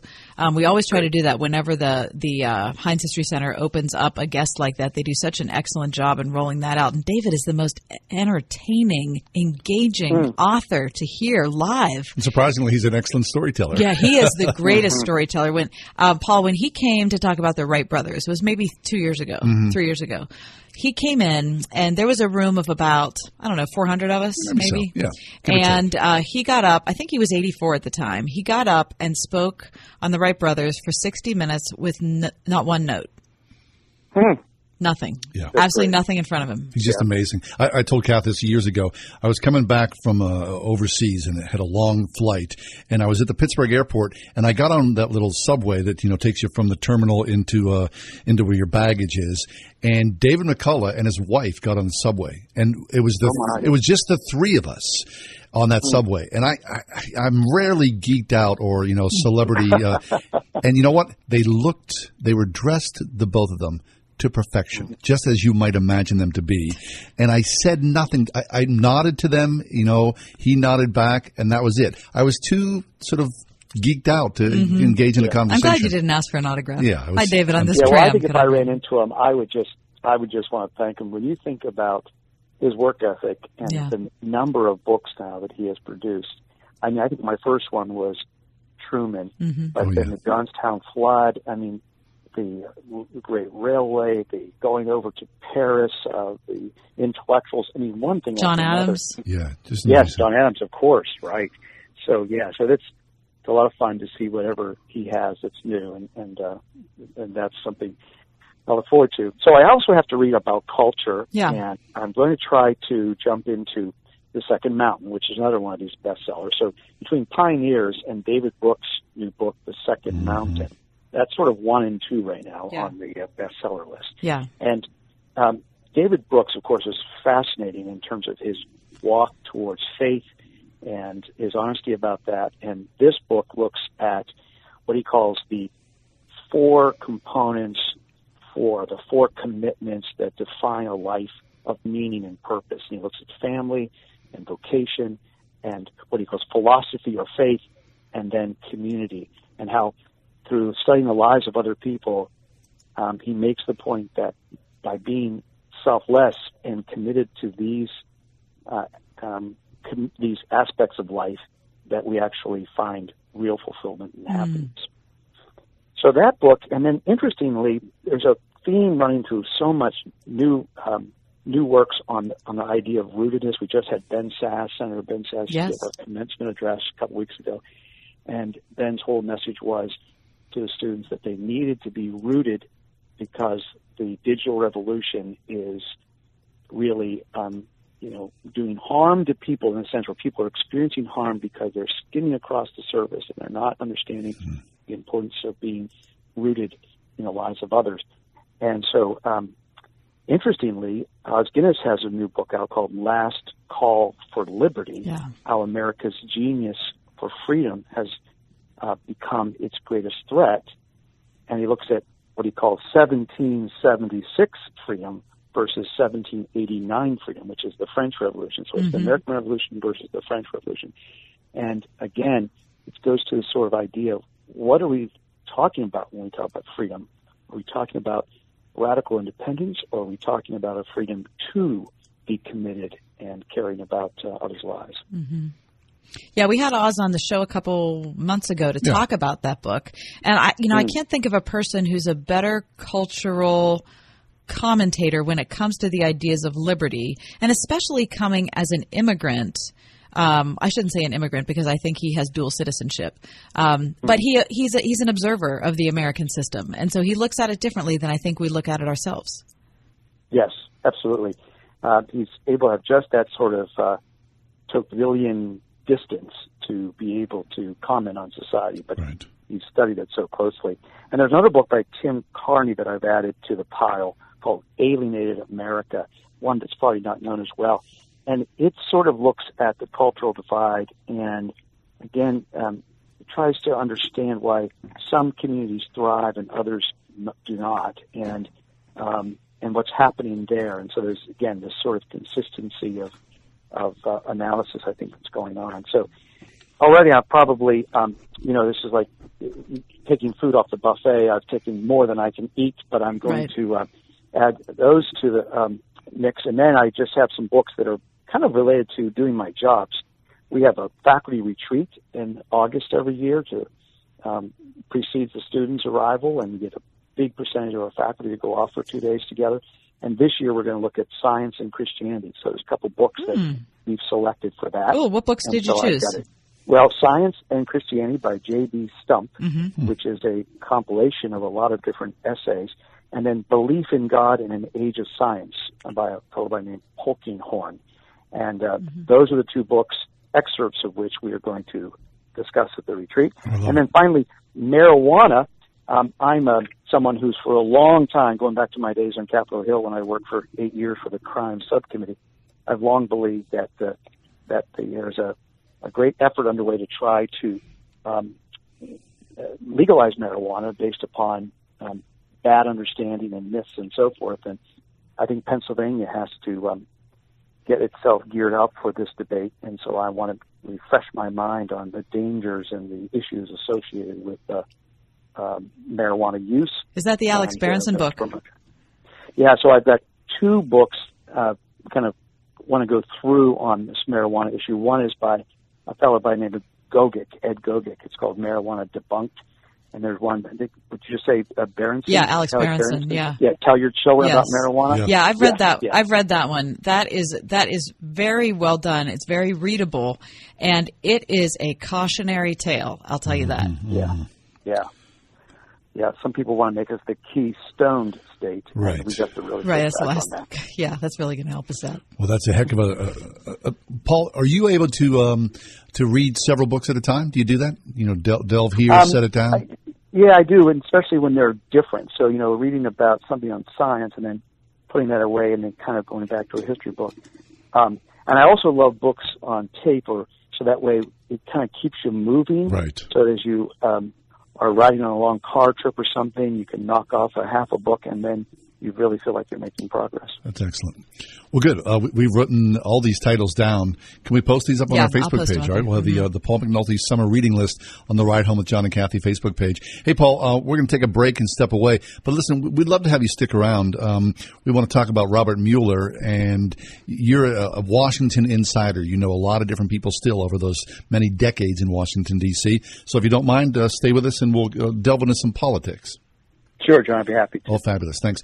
Paul McNulty, the ninth president of Grove City College, is with us. We'll take a wait, uh, just a quick break, but our conversation continues in just a few minutes. Stay with us.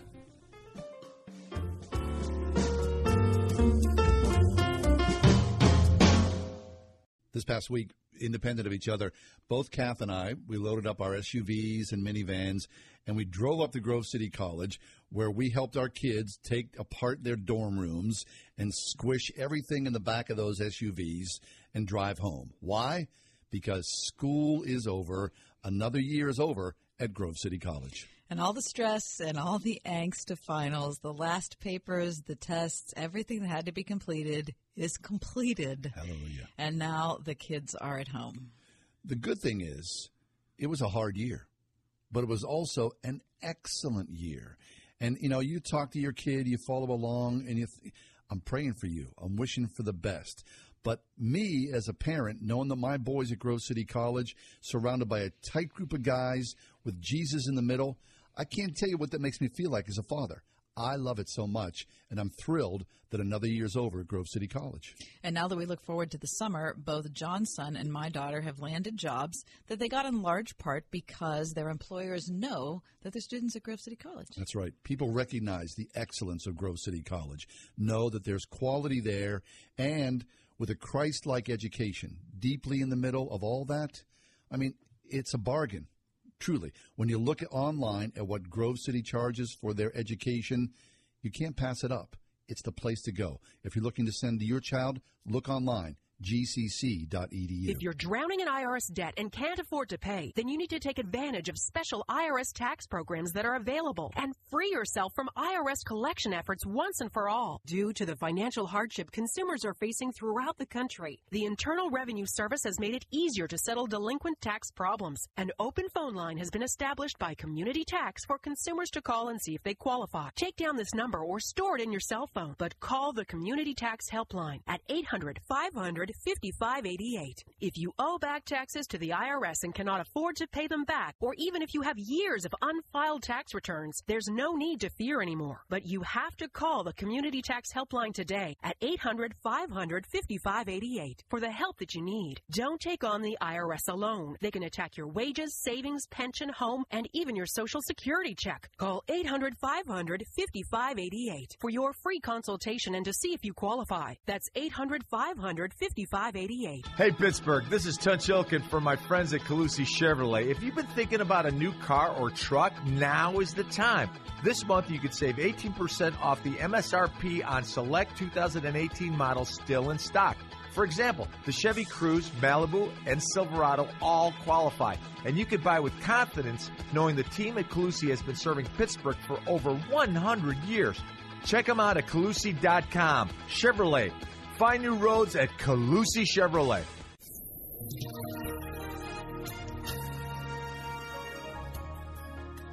Mainly clear tonight with a low of 58 for tomorrow, increasing clouds with a heavy gusty thunderstorm around later on in the afternoon and into the evening hours.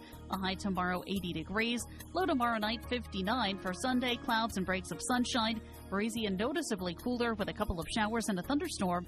High Sunday 69 degrees.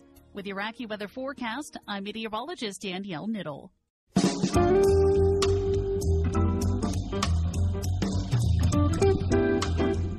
Paul McNulty is with us. Paul is the ninth president of Grove City College.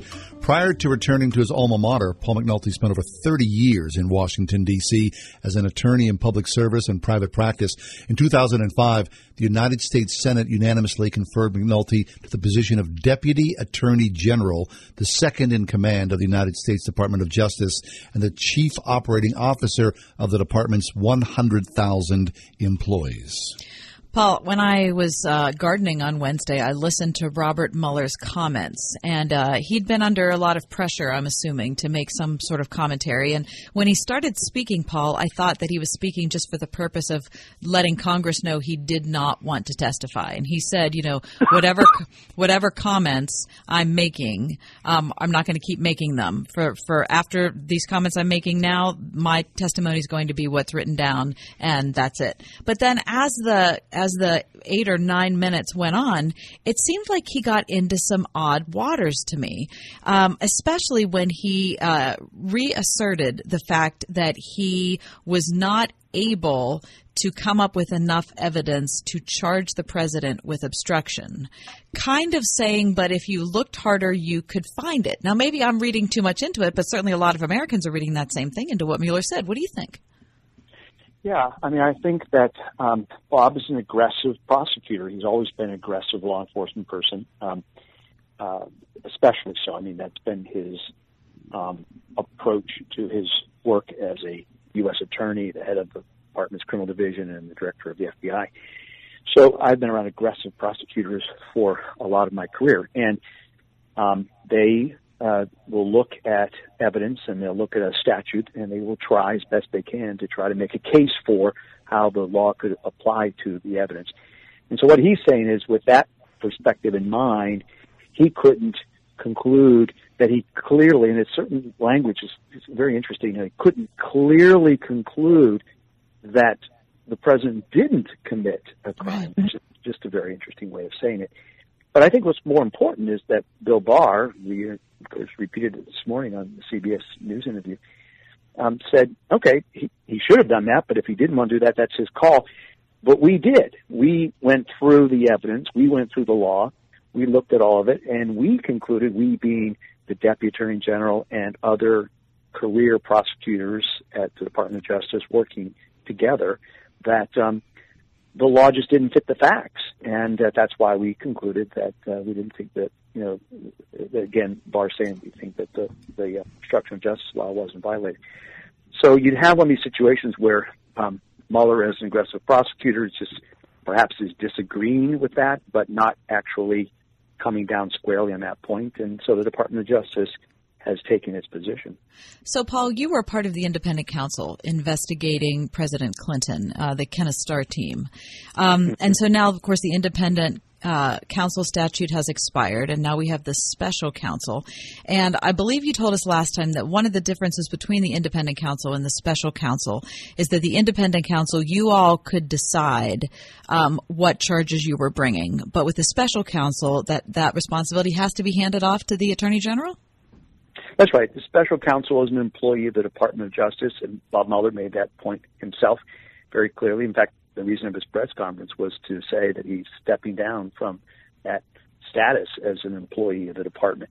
So he really uh, was subject to the um, the decision making process of the Department of Justice, and um, and that's what um, Bill Barr has consistently said. The independent counsel, however, is independent of the Department of Justice, or was at the time when it existed, and therefore Kenneth Starr could reach his conclusions and send those to Capitol Hill, um, and um, and and in a sense, he was his own attorney general, and uh, and what he did. Hmm. Paul, I, I, always appreciate hearing you speak like this because when you when you call Robert Mueller Bob, obviously you have an intimacy with the man, and you go you go back and forth. And I often think about something you talked about earlier in, in, an earlier conversation to talk about Robert Mueller's integrity and the kind of man that he is, and and that gave me a great sense of peace about where we are. I mean, despite the political political machinations of where we are in this country, and so many people pushing, you know, for impeachment and leaning hard on criminal charges or whatnot. It's good to know from your perspective, and you're telling us this, that there is a man of great integrity and honesty who has the best interest of the country and is above the political fray, despite those who want to drag him down into this conversation. Oh, absolutely. I mean, if you look at someone whose career just um, really just um, in every aspect. I mean, going back to the time even as a soldier in Vietnam, I mean, he's always been about responding to duty, and he's very interested in knowing what the rules are and following them. And so I've had confidence in that all along. Now, you know, he has um, taken on tremendous responsibilities here, and he has his own strong views on things that um, may differ from others of the Department of Justice. But one key moment, as Kathy was summarizing, um, was when he basically was saying to Capitol Hill, on the one hand, yes, you can take this up because that is your constitutional option of pursuing the president. But if you're going to make me a player in that, just be clear. I'm not going to play along. I'm going to only say what's in the report and nothing more. So if you want to waste your time and have me repeat the report, well, fine. But and you know, another another type of personality could easily want to be much more uh, freewheeling, and um, and uh, that's um, not way, the way he operates. Paul, I know that you are not an attorney, but you've worked with attorneys for the majority of your working life. No, I am an attorney. Oh, okay. I, I didn't realize that. U.S. attorney and a deputy attorney general without being one. No. Uh, okay, great. My, uh, All right. Well, then yeah. you're okay. Well, then you're you're even more qualified to answer this question. Then tell me what the presumption is um, in the case of a president, because I, I, did think that language that you brought up was odd. I, him saying that I don't, I can't tell you for sure he didn't obstruct justice is basically what he said, and like that to me, I think, well, wait, isn't there a presumption of innocence there? Shouldn't we say, like, if you don't have enough to charge him, we're going to assume he didn't do it, not we're going to think that maybe he did do it. Yeah, I think that's a fair criticism of how he chose to communicate that. Um, uh, he certainly did say, though, to uh, defend him on one point that you know he didn't think it was fair to um, once he knew that the president could not be charged constitutionally that wouldn't be fair to say he committed a crime um, if he couldn't defend himself. So he had some sense of appreciation for the um, the innocent until pro- proven mm, guilty okay. and the right to sort of a speedy trial. But still, the language he chose to say, however, I can't say that he didn't. And I think the use of the word clearly um, is interesting because um, it does seem to kind of flip it around to now having to um, prove his innocence. Um, but still, um, you know, uh, he just was uh, apparently not uh, um, going to go as far as saying that um, he saw exoneration and um, no issues involved in the conduct. He clearly sees something that he finds troubling, and and, and that's where he's stopping. We're talking to Paul McNulty. He is the uh, president of Grove City College. He also spent a large portion of his career working in Washington. Um, Paul, we need to take a break, but when we come back, um, I want to continue and just ask you a couple more questions about the Mueller investigation. I think particularly if we do get into impeachment, what can we expect? I remember the circus last time. Are we going to really live through this again?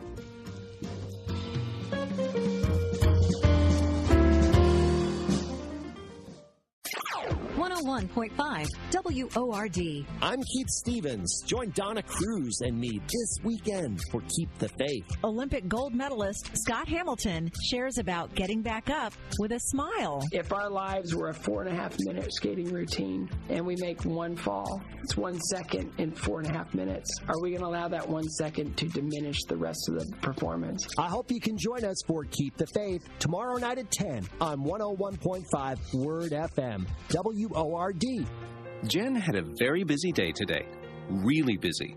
First, she dropped her kids off at daycare. Then she had a few minutes before yoga class for a coffee. Small latte, please. And then she saved a few lives. Nurse, two units, phone negative. One, an injured child. Another, a cardiac patient. And then, a premature baby. All because Jen logged on to bloodsciencefoundation.org and made a financial donation. There, done. You see, local blood donors provide only about half of what is needed to treat patients. The other half has to be purchased and relies on financial donations from people like you and Jen. Ooh, cake pops. So, what have you done today? To make a financial donation that saves lives, visit bloodsciencefoundation.org. Blood Science Foundation. Giving from the heart. Hey, Pittsburgh, this is Tunch Ilkin from my friends at Colussy Chevrolet. If you've been thinking about a new car or truck, now is the time. This month, you could save 18% off the MSRP on select 2018 models still in stock.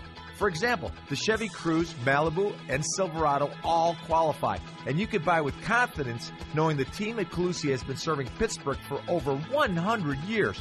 Check them out at Colussy.com. Chevrolet. Find new roads at Calusi Chevrolet. Do you know where your mattress came from? If your mattress is from the original mattress factory, you can rest easy, knowing that your mattress was hand built right here in Pittsburgh. And every original mattress factory mattress features American made materials, from our supportive inner springs to cotton padding to our shock absorbing box springs. You can even stop by our factory to take a tour and see our team make your mattress. Can the other guys say that? That is the Original Mattress Factory difference. Visit us at originalmattress.com. We talk about, oh, we're thematic, we're integrated, but what that means at Jubilee is very different. Jubilee Christian School Principal April Eisman on their award winning integrated curriculum. The scripture is infused in everything science, math, English. It's not, okay, we're going to have Bible class and then we're going to go have science. Everything is infused with the scripture. Not only that, but it's thematic. And that is very hard to do. You can't go and buy this curriculum. I've never seen anything like it. Imagine, believe, achieve at jubileecs.org. Paul McNulty is with us. Paul is the president of Grove City College, the ninth president of Grove City College. Paul spent 30 years in Washington, D.C. as an attorney in public service and private practice and talking to us now. Paul, I remember the Clinton impeachment, and I can't imagine. You know, you you had a front row seat in watching all of that unfold, and it is essentially a political process. So you can't take the politics out of it. It's what it is. Um, but I'm looking at what you know. I was listening to, to Mueller talk on Wednesday, and I thought, you know what, this is going to happen. The the Democrats are going to impeach Trump. We're going to go through this whole thing again. Based on your experience, Paul, how do you, I mean? Is this something that you dread, or is this a, a process that you think is just logical and has to play out? Well, I think there's a dread that we all have just thinking about this being the dominant story of our lives for the next two years. I mean, yeah. that is just a depressing thought on my, from my perspective. Um, and, and it's also going to be just a big waste of time in yeah. the sense that it won't be uh, successful in terms of removing the president from office, at least based upon any of the current information that's available.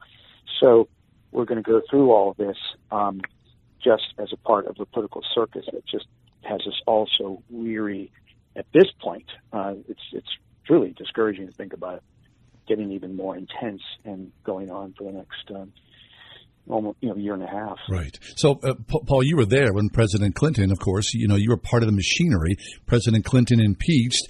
When it was all said and done, I mean, did it really hurt the Clinton presidency as far as getting things done, or legislation, or ego, or reputation? I mean, what was the was there a big negative in the end? Well, it's a big negative for president to be impeached, no question sure. about it. And I'm sure that um, Bill Clinton would have preferred not to. Prior to this day, not to. But um, and it and it grinds things to a halt in terms of getting other business done. Of course, we've been in that position now for some time between the um, president and Congress. Um, but um, beyond that, I mean, it um, it really accomplishes very little. Um, and in fact, the thing is, John, it backfires um, and I, I, I will say I give Pelosi some credit because she has seen this from the beginning and has expressed, um, you know, reluctance because the one takeaway from the Clinton impeachment process is that it backfired on Republicans. And um, I, you know, I lived through watching how whatever we did in the fall of '98 seemed to be turned kind of against the Republicans, and it seems as though the Republicans were taking advantage of uh, their political power in the House, and uh, the Republicans should have picked up seats in the elections of November of '98, but actually lost seats. Newt Gingrich resigned, um, and um, Democrat leaders see all that, and yet it appears as though many can't help themselves, and they're going to, you know, proceed um, despite that fact. So, will Robert Mueller be able to stay out of the fray as he insists he will should impeachment proceedings go forward? Yeah, I think he'll be able to stay out of the fray to some extent. I mean, his he'll whether he testifies or not, um, that'll be a sort of a one day event, and he'll be very careful. And um, and then the um, report itself will be the focus, and each of the events associated with uh, various alleged obstruction on the part of the Democrats, that is, um, will will be um, the, the subject of analysis, and the Democrats will have to try to figure out how to get the evidence before the Judiciary Committee as the starting point. point, and um, uh, what they won't have that we had with Ken Starr's report was a report. You know, Ken Starr gave us um, really a, a roadmap for how to proceed through all of the issues. Uh, the Democrats still argued for witnesses and wanted to have longer process, but at least we had an extensive amount of information delivered to the Hill from the independent counsel. They won't really have that. They'll have some of, you know, um, the information from Mueller, um, but it'll be pretty much what we've already seen. I see.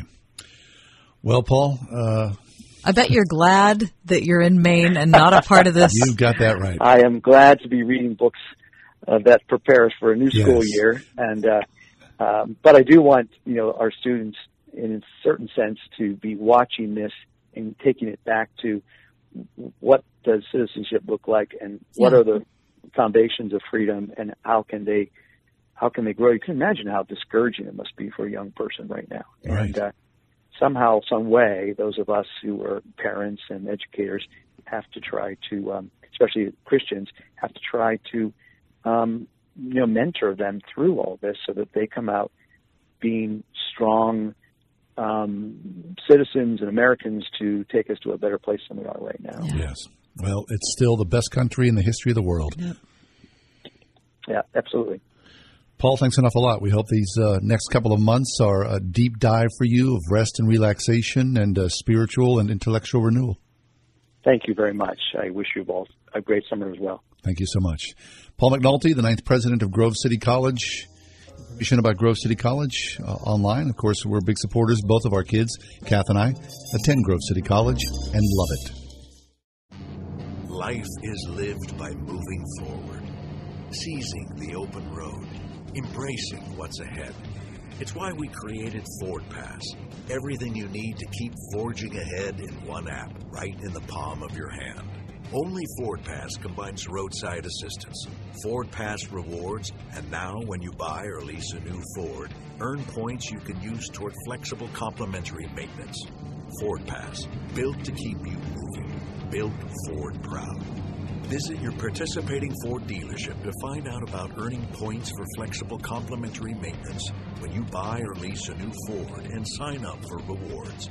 Roadside assistance is included for certain Ford owners and available to everyone for a per service fee. Ford reserves the right to change program details without obligations. Visit your participating dealer or FordPassRewards.com for program rules and restrictions. Ford Pass, compatible with select smartphone platforms, is available via download. Got different companies running your web design, social media marketing, and geofencing, but not sure which is getting you customers and which is a waste of your dollars? Contact us at Salem Surround. We can put all your digital marketing under one roof, give you monthly reports, and instantly move your advertising to the most effective areas of your digital marketing suite. Salem Surround. Learn more by logging on to surroundpittsburgh.com. Surroundpittsburgh.com, connecting you with new customers. Fully transparent and here to help. Qualities like these make the original Mattress Factory unique. Come see where and how we make our mattresses and compare our products to the mainstream brands. We want to help you make an informed decision, free from hassle and confusion. So when you're ready to purchase your next mattress, come to the original Mattress Factory first. Whether you buy from us or not, you'll walk away better prepared to make a smart mattress choice. Stop by one of our stores or visit originalmattress.com. Train up children in the way they should go, and when they are old, they will not depart from it. PittsburghChristianSchools.net will help you locate true educational partners in Allegheny, Beaver, Butler, and Washington counties. PittsburghChristianSchools.net. Hey, Pennsylvania, need collector car insurance? Only Hagerty has the expertise and passion to protect your car. Quote at hagerty.com slash east or with your local agent. Would happen in church that you weren't allowed to laugh. Word FM presents Funny things were happening, and we had to pretend like it wasn't happening. Ladies Night Out with writer, comedian, and playwright Sherry Lynn. My sister got up and she mimed to a Yolanda Adams song, and it was beautiful. It's a night out for the girls. As she was miming and she was twirling, her wig came off. June 21st at the Bible Chapel. I have not seen the type of power or anointing that could make us forget your hair is on the floor. Get early bird admission now through May 31st at wordfm.com. Hey, ladies, listen to me. If you are looking for a fun night out, I found it for you. It's so easy.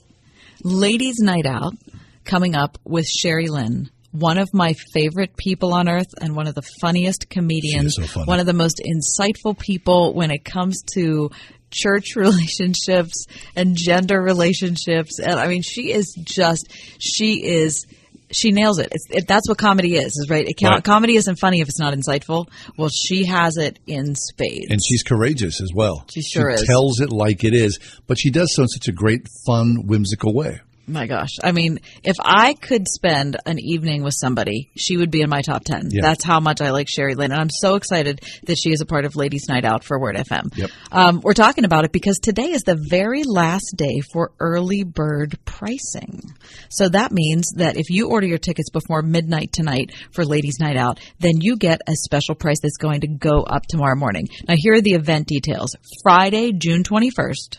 Doors are going to open at 5:30. There's a VIP dinner that starts at 6 p.m. so you can meet Sherry, you can have some great food, you can hang out with your friends. The program begins at 7 p.m. At the Bible Chapel. at the Bible Chapel. Um, 20 bucks is the early bird special price through midnight tonight. Starting tomorrow, the price goes up.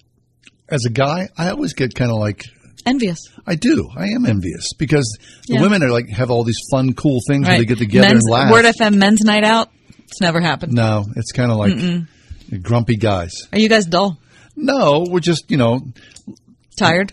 Yeah, Mhm. I'd say so. Well, you don't think we're tired? We go, ladies, go out and you know, but the ladies are always much more willing to go out and have a good time. With the guys who go, That's because we are so much fun. yeah, I think that's what it is. guys go, I'll just stay home and you know sit around and watch Netflix or something.